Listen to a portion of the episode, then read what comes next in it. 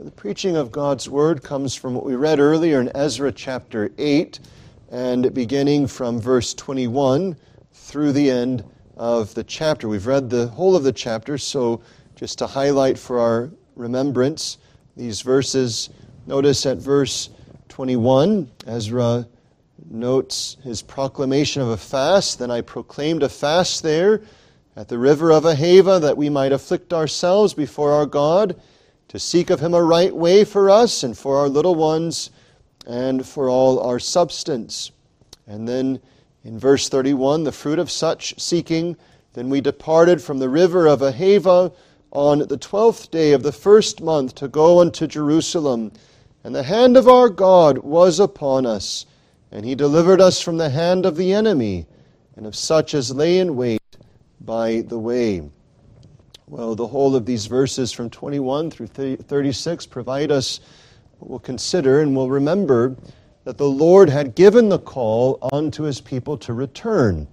And so, some 60 years earlier, there was work being done, and a 60 years interval had uh, now brought us to the advent of Ezra's service. And Ezra had been given a rich storehouse of treasures amounting to what could be estimated to be in the millions of dollars worth today, with the much and weighted gold and silver and fine copper, as is stated in verse 27.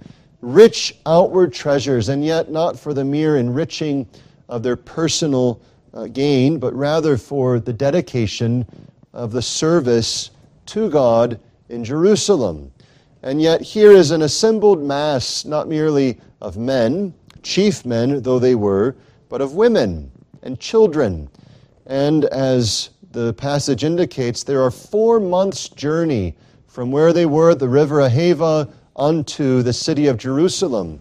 And Ezra takes note of those who were their enemy. Notice in verse 22, he mentions those that were the enemy in the way. Now, we don't know precisely who this enemy was, but there were commonly, as even today, those who would rob and steal, and in those days, bandits who would uh, work out those uh, typical trade journeys and routes and lay in wait to uh, take captive the treasures that were uh, being transported. Ezra was aware of this. And yet you'll notice that instead of requesting of Artaxerxes protection in the band of soldiers that Artaxerxes doubtlessly could have provided, he takes himself to God by earnest seeking and prayer. Now, we ought not to make a wrong conclusion because it's Nehemiah, the next book, that will indicate he receives such care of soldiers. And so before us is not some uh, uh, ethic to say we resist all such provision, but rather you'll notice it's very particular. Ezra indicates that he was ashamed to require, verse 22, of the king a band of soldiers and horsemen to help us against the enemy in the way. Why? Not because of it being absolutely unlawful or an indication of lesser faith, but because we had spoken unto the king, saying, the hand of our God is upon all them for good that seek him. And so, in other words, because of their boasting of the Lord in the presence of Artaxerxes, he deemed it imprudent and wrong thus to go to Artaxerxes and say, Well, you know how we testified that God is able. Well, we'd really like your support now. Again, this is not an absolute demand for us, as we see in Nehemiah the opposite being done as soldiers are provided to him for his return. Well, notice now what Ezra does. He appoints this fast to seek the Lord and God's help. He divides the treasures unto the priests and Levites for transport, which, by the way, would have been no little charge, as they were to care not only against watching against the temptation to uh, take of the gold and silver, which had fallen uh, many men before them, but also to protect it as they would be targeted if any such enemies came to pass. And the journey is there very quickly indicated until their arrival in Jerusalem when they do provide that gold, silver, and copper unto them. and offer sacrifices, and likewise delivering the king's commissions unto the lesser rulers in Jerusalem and that side of the river. Now, we've indicated this again and again only because Ezra does. That though this book bears the title Ezra, it is a book preeminently about God. This is true of all of the Bible. The Bible, though focusing upon various individuals throughout its pages, is all a testimony of God's work. And Ezra is careful to indicate this. He does so implicitly as he calls upon God. But then he does so explicitly when he indicates here in verse 31 that the hand of our God was upon us. Think of that expression. The omnipotent hand of God, which is able to bring all of creation into existence, that strength, that power is now, as it were, protecting this band of men, women, and children through this journey. And notice the contrast that it is that he delivers us, verse 31, from the hand of the enemy. The enemy has a hand. The enemy has the ability to do much that would uh, trouble us and injure us and so on. But greater is he that is with us than he that is in the world. And so Ezra attributes all to the Lord's great blessing. And we ought to see, of course, in our own day, though we don't have to make a journey from the river Ahava to Jerusalem, that each of us, of course, is on a pilgrimage of service to the Lord. And we are called in each of our stations to serve the Lord. Now, this doesn't mean we have to be something similar to Ezra as a scribe. It does mean that we, whether men, women, or children, are to look unto the Lord for his provision as he calls us unto his service. And so, with God's hand upon them, we look for God's hand upon us. And as we do, consider three things. Firstly, their seeking of God's blessing. Secondly, they're laboring under God's blessing. And finally, they're rejoicing over God's blessing, all of which we hope will minister to our own encouragement as we seek first the kingdom of God and his righteousness. And it might be worthwhile before venturing into the first point of seeking God's blessing to note this. What is Ezra and this group fundamentally? What is it that they're doing? They're seeking God's kingdom. They're doing so in the very tangible way of going back to Jerusalem and furnishing its service and worship to the glory of God.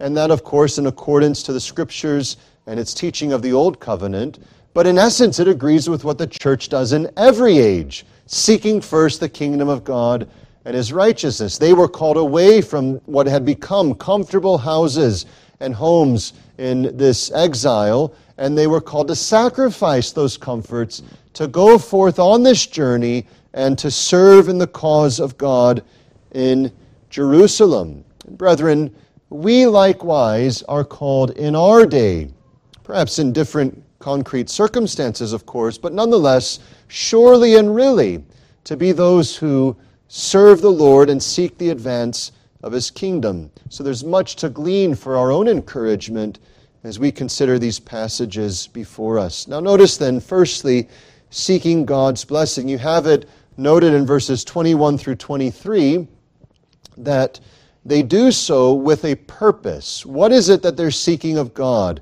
Well, we're told in verse 21 that this was to seek of Him, that is, to seek of God, a right way for us and for our little ones and for all our substance. The word substance is more than just possessions, it actually indicates the treasures that are with them, which are indicated in all that is weighed out from 24 and onward through verse 30. This great ambassage of people and materials they realize they need God's blessing, that He would provide for them a right, that is, a good way. So, what is their purpose? Well, it is to seek further provision from God. What kind of provision? Help.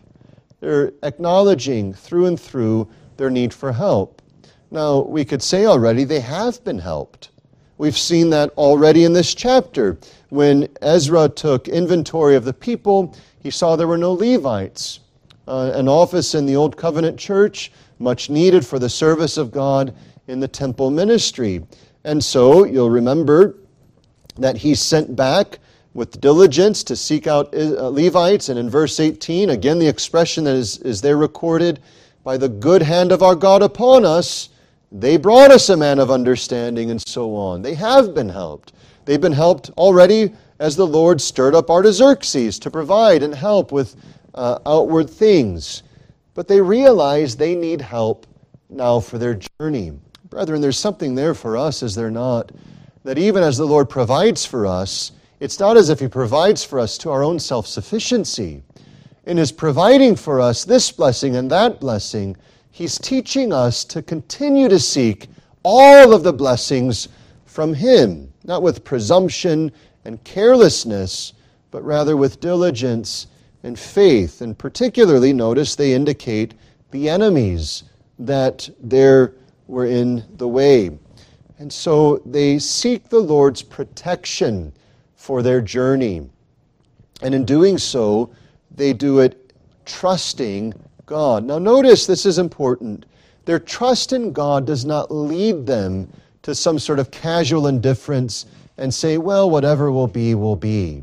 That's not at all faith. Faith is stirred up unto God with diligence. And so notice the manner of their seeking such provision. He says in verse 21 I proclaimed a fast. Now, fasting is much mentioned in the scriptures, and yet in our day it is seemingly little exercise, whether in public or in secret. Christ speaks more of secret fasting when he addresses it in the Gospels, but there are public fasts as well. And to fast is to go without food and drink and other such things, but that can be done in merely an earthly and outward way. So some of you have had to abstain from food and drink for certain procedures. A medical uh, uh, matter arose, and you had to go without food or drink, and you were on a medical fast and abstaining from food and drink for a period of time to prepare your body for whatever was to take place. That has nothing spiritual in it. It's not unnecessary, it has its purpose, it can be good, but there's no spiritual benefit to it. The point is this you see this abstaining of food and drink as an accessory for something more fundamental. The fasting is for a purpose. The fasting is not in and of itself the exercise. It's an exercise to strengthen something else. Notice he proclaims the fast there for what purpose? Verse 21 to seek of him a right way for us. And you'll notice he says in verse 23 So we fasted and besought our God for this. Fasting and prayer are ever joined together when it is a spiritual exercise. You see it even in Nineveh. Remember Jonah as he goes forth and he preaches this uh, testimony of judgment to come, and the king of Nineveh proclaims a fast to all of his citizens that they would call upon God that they might be delivered.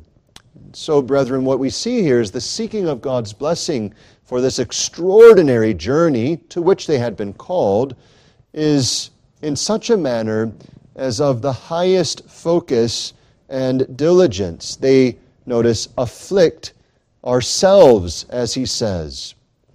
This is something that's strange to us in a culture that seems to be geared toward only comforting ourselves, afflict ourselves. Why would anyone do that?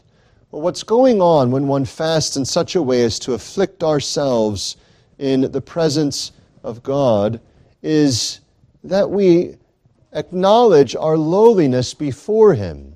There is an outward expression going on whereby we're saying, We are a weak people. We come to you in the outward display of our own weakness, and we look to you as the only source of our life and vitality, of any strength, of a, and of any advantage.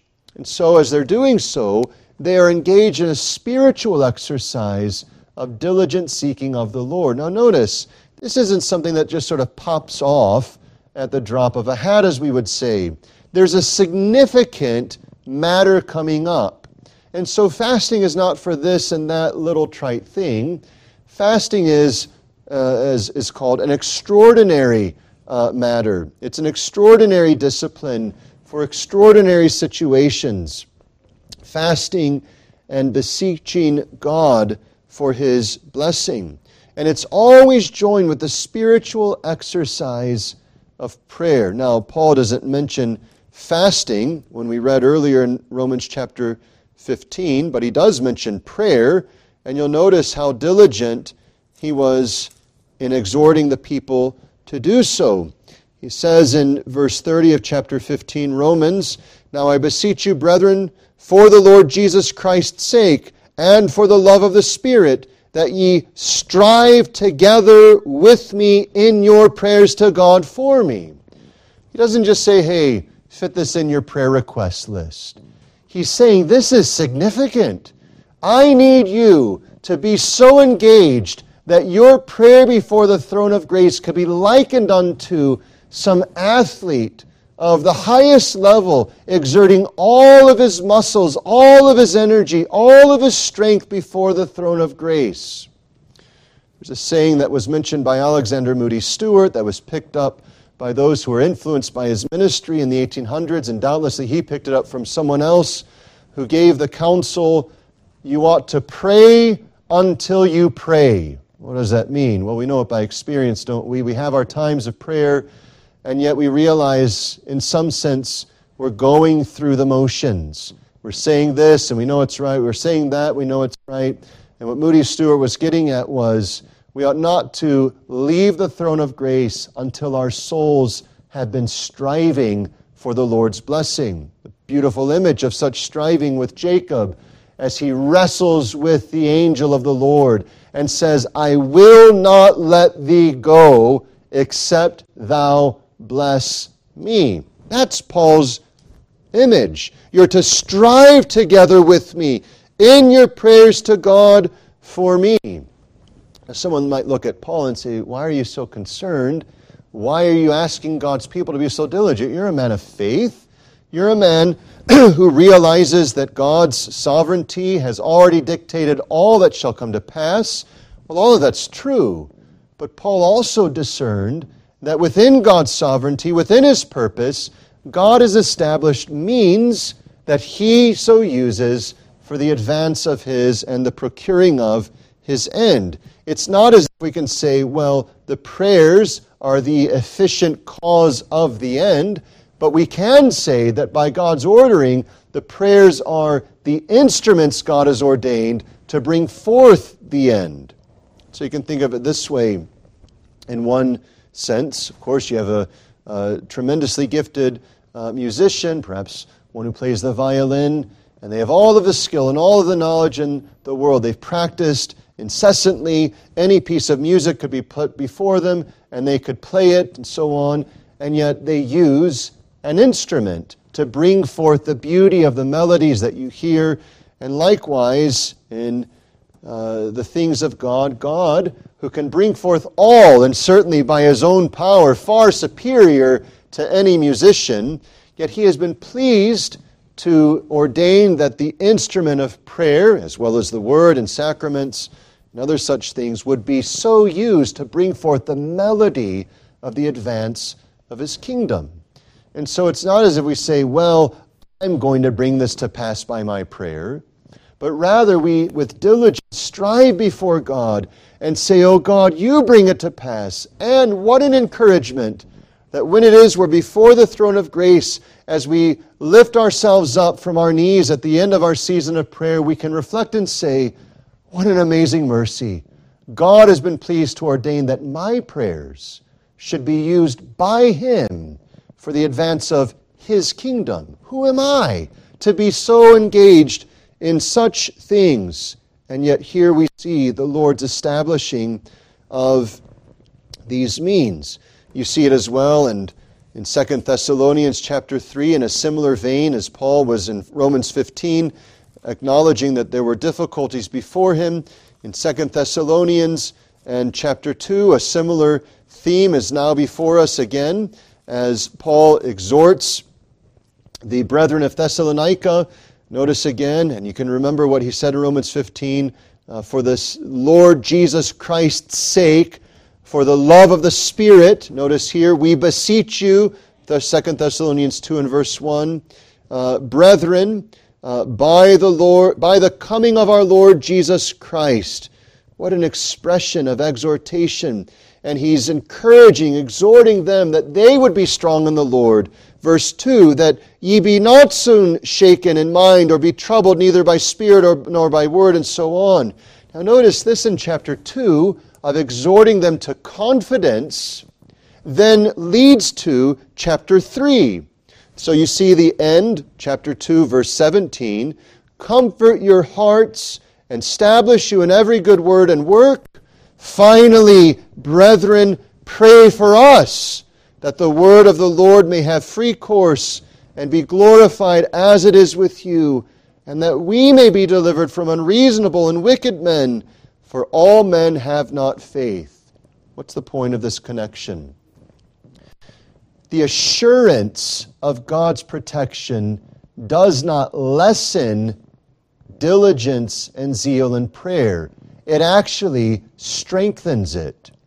And so, in other words, the mark of faith is not little and civil prayers. The mark of faith is the pouring out of our prayers unto God who has ordained prayers for the advance of his kingdom. So let none of us say, Well, I've grown in faith because my prayers are not as earnest as they once were. I better trust God. No, it's the opposite. When our prayers cool, when our prayers are less diligent, it's actually a sign that our faith has dwindled. Ezra was a scribe in the law, well trained, very diligent, trusting God. And he doesn't say, Listen, men, women, and children, I trust God. You're God's people. He's called us. Let's just say a little civil moment of prayer and venture on our journey. He says, No, we're going to seek God's blessing.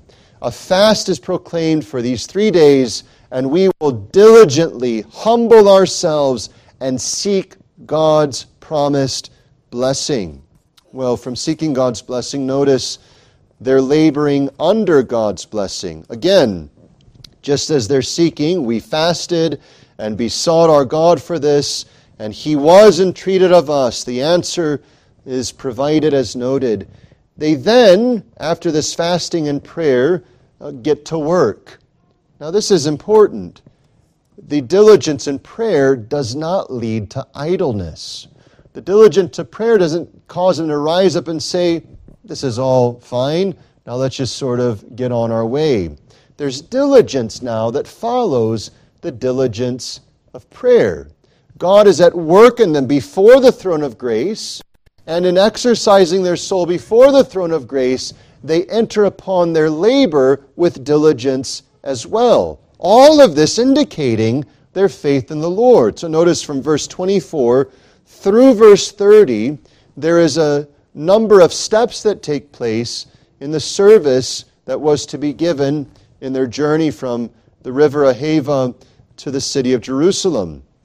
So you have, firstly, the employing of God's means. So in verse 24 and verse 28, the chief priests are noted together with the Levites. And in verse 28, notice there's the acknowledging that ye are holy unto the Lord, and the vessels are holy also. What's Ezra getting at? There's a, a, a likeness you are charged as a holy and set apart people to care for the holy and set apart things.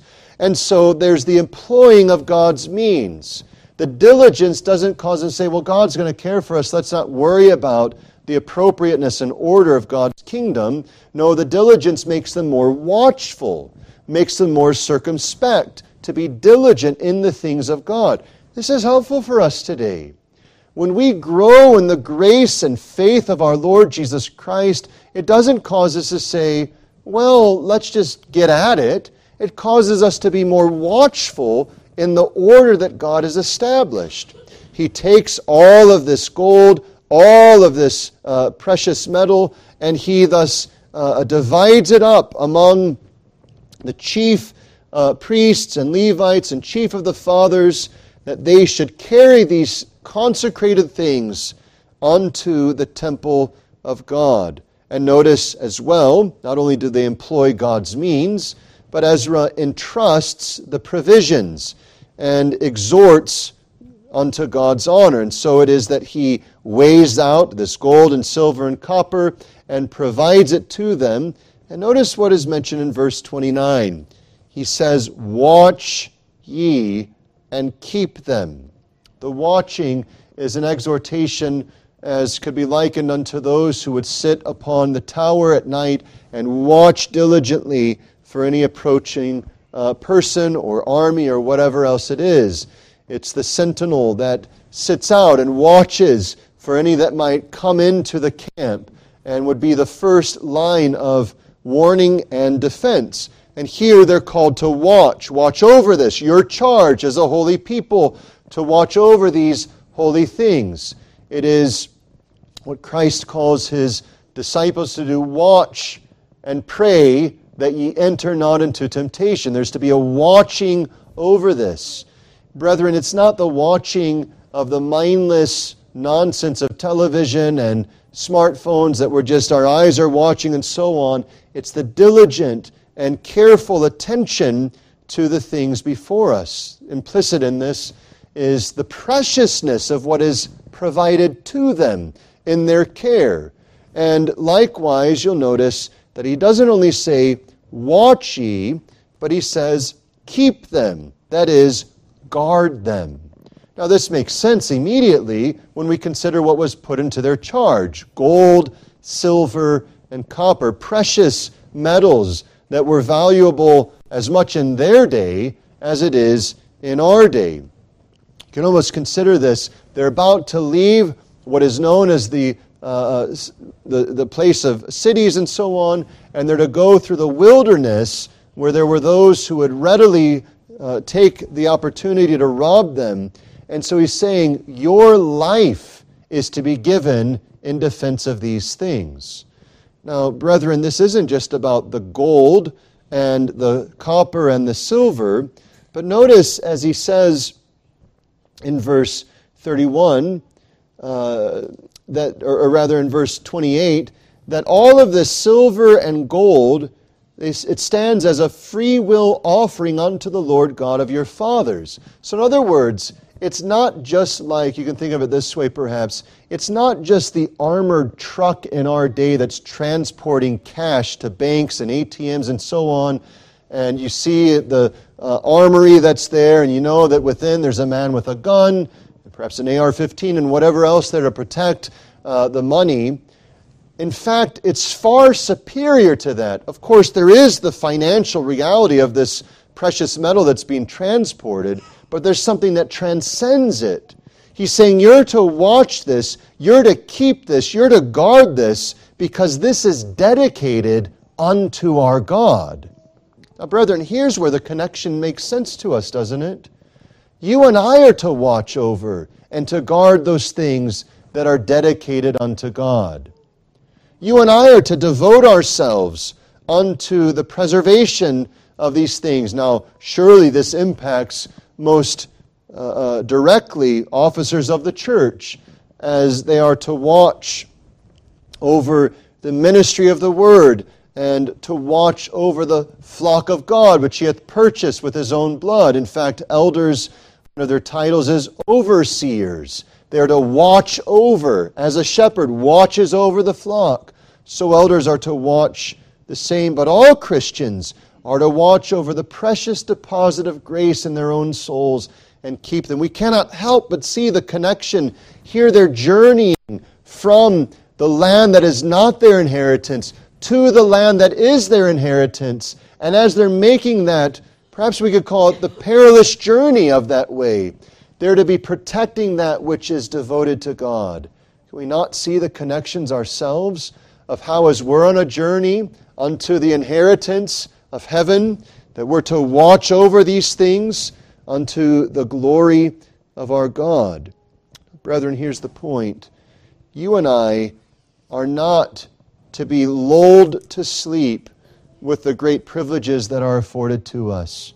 but rather we are to be quickened in laborious and diligent exercises of faith, looking over what is ours, what is uh, partitioned unto us and portioned unto us to care for, as Paul calls Timothy to fulfill his ministry, so we can say to every Christian that they are to fulfill that which has been charged unto them, whether as husbands or wives, whether as parents or children, whether as officers in the church, in whatever capacity, we are with diligence to watch over the precious things of the Lord, and preeminently are we not, to watch over those precious things of his temple.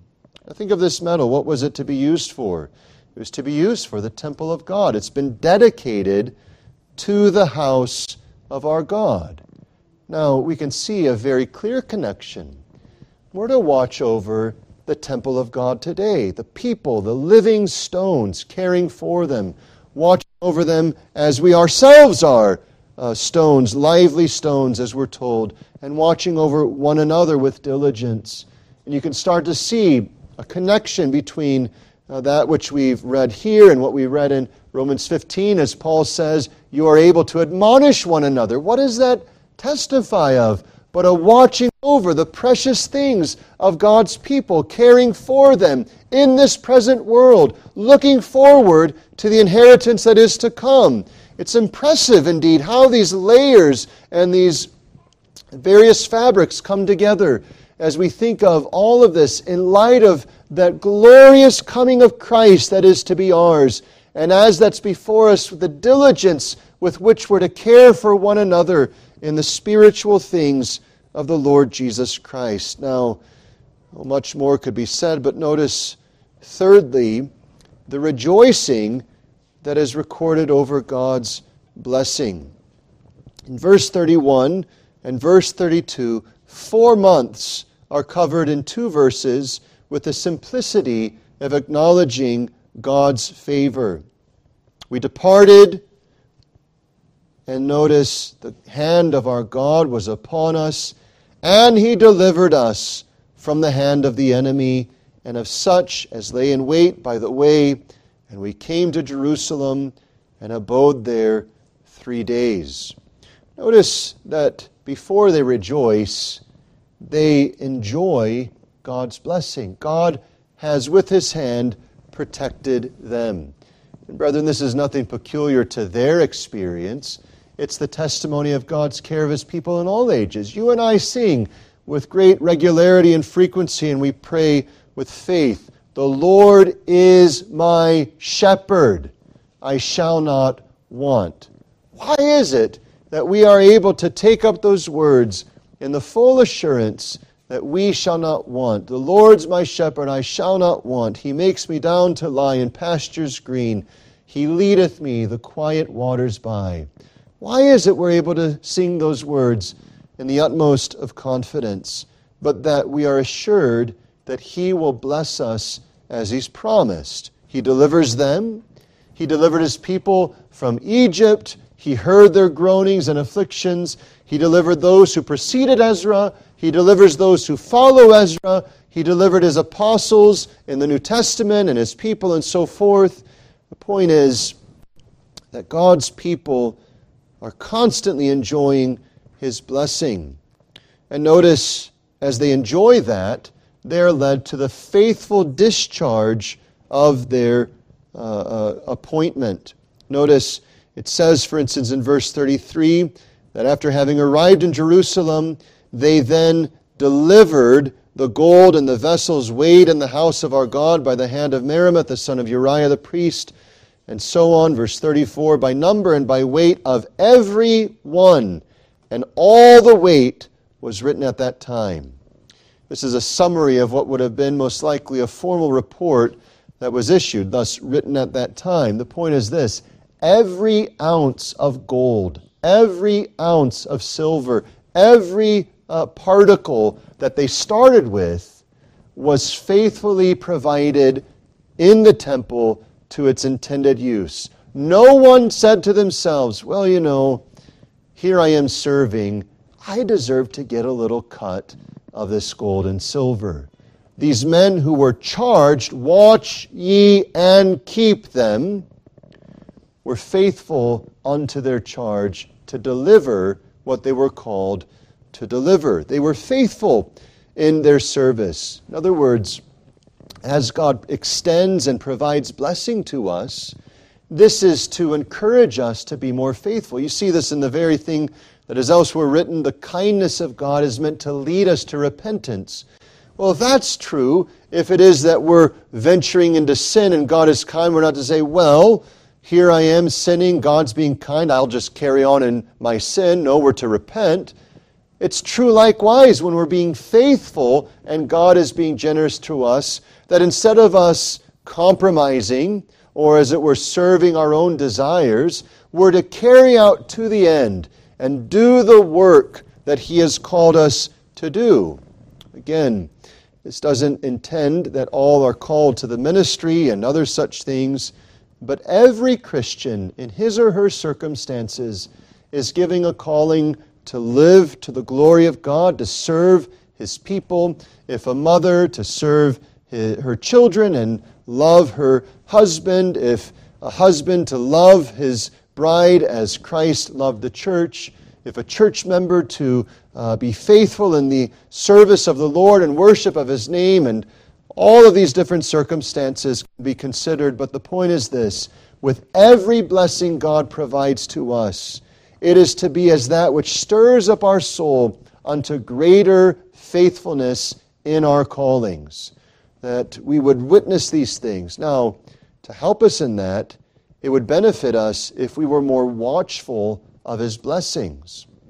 It's intriguing that there's much written about what was written. Notice back in verse 20, when it mentions the uh, 220 Nethinims, it says all of them were expressed by name. It's regarding an account that was recorded. And now here it mentions that all of this was written at that time. There's a record. What's being done is Ezra is taking inventory of all that God has provided, all that God has done.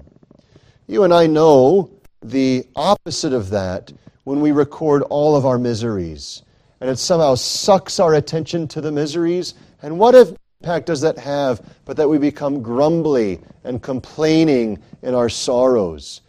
But instead, when we start to take inventory of all of His mercies, all of His kindnesses, what does that do but stir us up unto a more faithful uh, testimony of praise unto His name?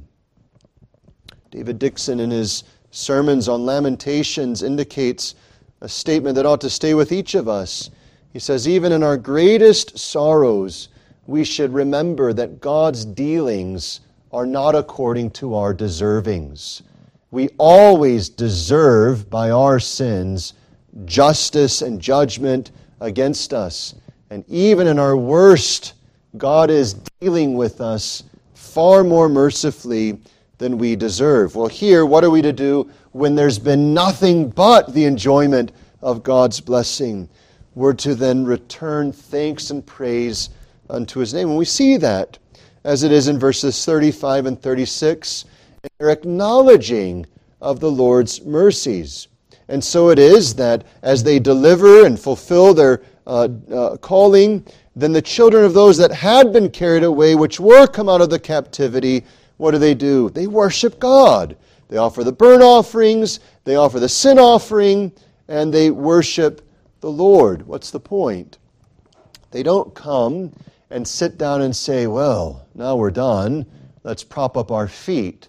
They actually come and they give thanks and praise to God with the first fruit, as we could say, of their substance. But notice what's indicated particularly is the burnt offering and the sin offering. This is intriguing to us because those sacrifices in particular were testimonies that they deserved judgment.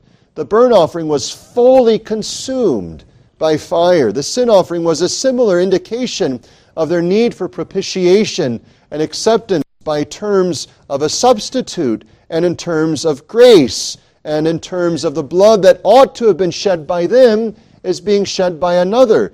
In other words, all of this bountiful provision to them never once caused them to lose sight of their standing before God in terms of grace by the blood of a substitute. Brethren, at the height of our enjoyments of mercies in this life, far from this lessening our sense of our need of the blood of Christ, it is to heighten our sense that we who have sinned against God should enjoy such favor of God is a testimony that we enjoy it solely by the blood and righteousness of the Lord Jesus Christ. The way sometimes people speak, it's striking to us. It ought to jar in our minds as it, the words enter our ears to think like, well, why are you so concerned about the blood of Christ? You know, you're a, you've been saved. Well, brethren, if your ears were open to the praises of heaven, you would be overwhelmed with the fixation upon the blood of Christ. In other words, the assurance of salvation does nothing to diminish our delight in that salvation by the blood of Christ. It actually enlarges our heart to say, Praise be unto God, and my whole hope is by the blood of Christ, for which I will praise his name both now and forever. Many of you will be familiar with the name of Charles Hodge. And he recorded once, as his son likewise indicated, that where there was a firm acknowledgement of the need of propitiation, there would always be a fervent piety and devotion of praise to God. And he said, Where you find either of them, you'll find the other together. So, where you find fervent prayer, you'll find uh, an acknowledgement of the need of propitiation. And where you find the no- acknowledgement of the need for propitiation, you'll find the prayer and devotion unto the Lord. And brethren, this is the case throughout all the pages of Scripture, and likewise throughout all time and eternity. The highest and the most resounding praise in heaven is by them who are fixed upon the blood of the Lamb the Lord Jesus Christ. Worthy is the Lamb that has been slain to receive glory, honor, and praise now and forever. And we see that, do we not?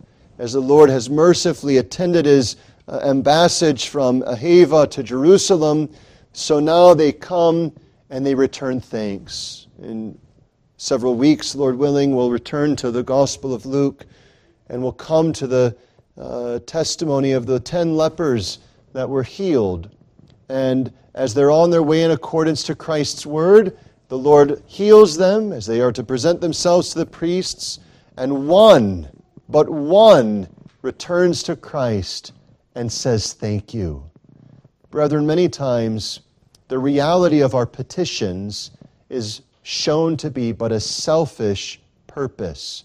And it's shown that way when we fail to return thanks and praise to God for the mercy we sought. These men who with earnestness, therefore, uh, several days did fast and seek the Lord, and now enjoyed his blessing for four months and arrive in safety to Jerusalem, and there surrounded by others of extended family.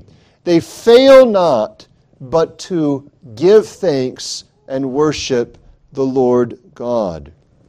Well, though you and I are not in the same concrete journey as these in Ezra's day, yet in our own pilgrimage, we face trials and dangers which elicit from us these prayers for the Lord's mercies. And we ought to be mindful that when we sense dangers and trials that are on the horizon or potential before us, we ought to be diligent to be sure to pray unto God for his help and blessing, and trusting him as he has promised. Remember that Ezra didn't invent this journey. Ezra didn't say, you know, it'd be high time and it'd be good to do this. But there was a call from God that Ezra should pursue this. And so we ought to realize that we're not to venture into something that there's no call for. We don't just sort of say, well, that's a need, I'll go venture to it, but rather we look to God to guide us unto these things. And when it is He does, we have the great assurance, whatever the trials are, to take ourselves to God and to beseech Him for His mercies. We are not to be those who run, not having been sent, nor are we to be those who, after vows, make inquiry. There are those in a variety of ways start to vow unto God what they'll do, and then after they've made their vows, say, What did I vow, and can I get out of this, and so on. No, we wait for the clarity and leadership of God, and having it, we follow Him, knowing that whatever obstacles come up, and there will be obstacles and trials and difficulties and suffering and uh, miseries along the way, we know that our God is faithful and shall guide us even unto death, and after death, receive us into glory. Let us also be those who ever return thanks to God for his many blessings in our journeys in this world while we acknowledge our own sins and rely upon the blood of the Lord Jesus Christ. Let us commit our way unto the Lord that he may guide us. But as we do, let us be sure that we're seeking not our glory, but his glory. This is what Ezra was doing. This is what these men and women and children were doing. They were seeking not their own, but they were seeking their God's praise. And as we dedicate ourselves, as God has called us to the same, we may likewise rely upon Him as He has promised to provide us. Seek ye first the kingdom of God and His righteousness, and all these things shall be added unto you. Would you stand with me for prayer?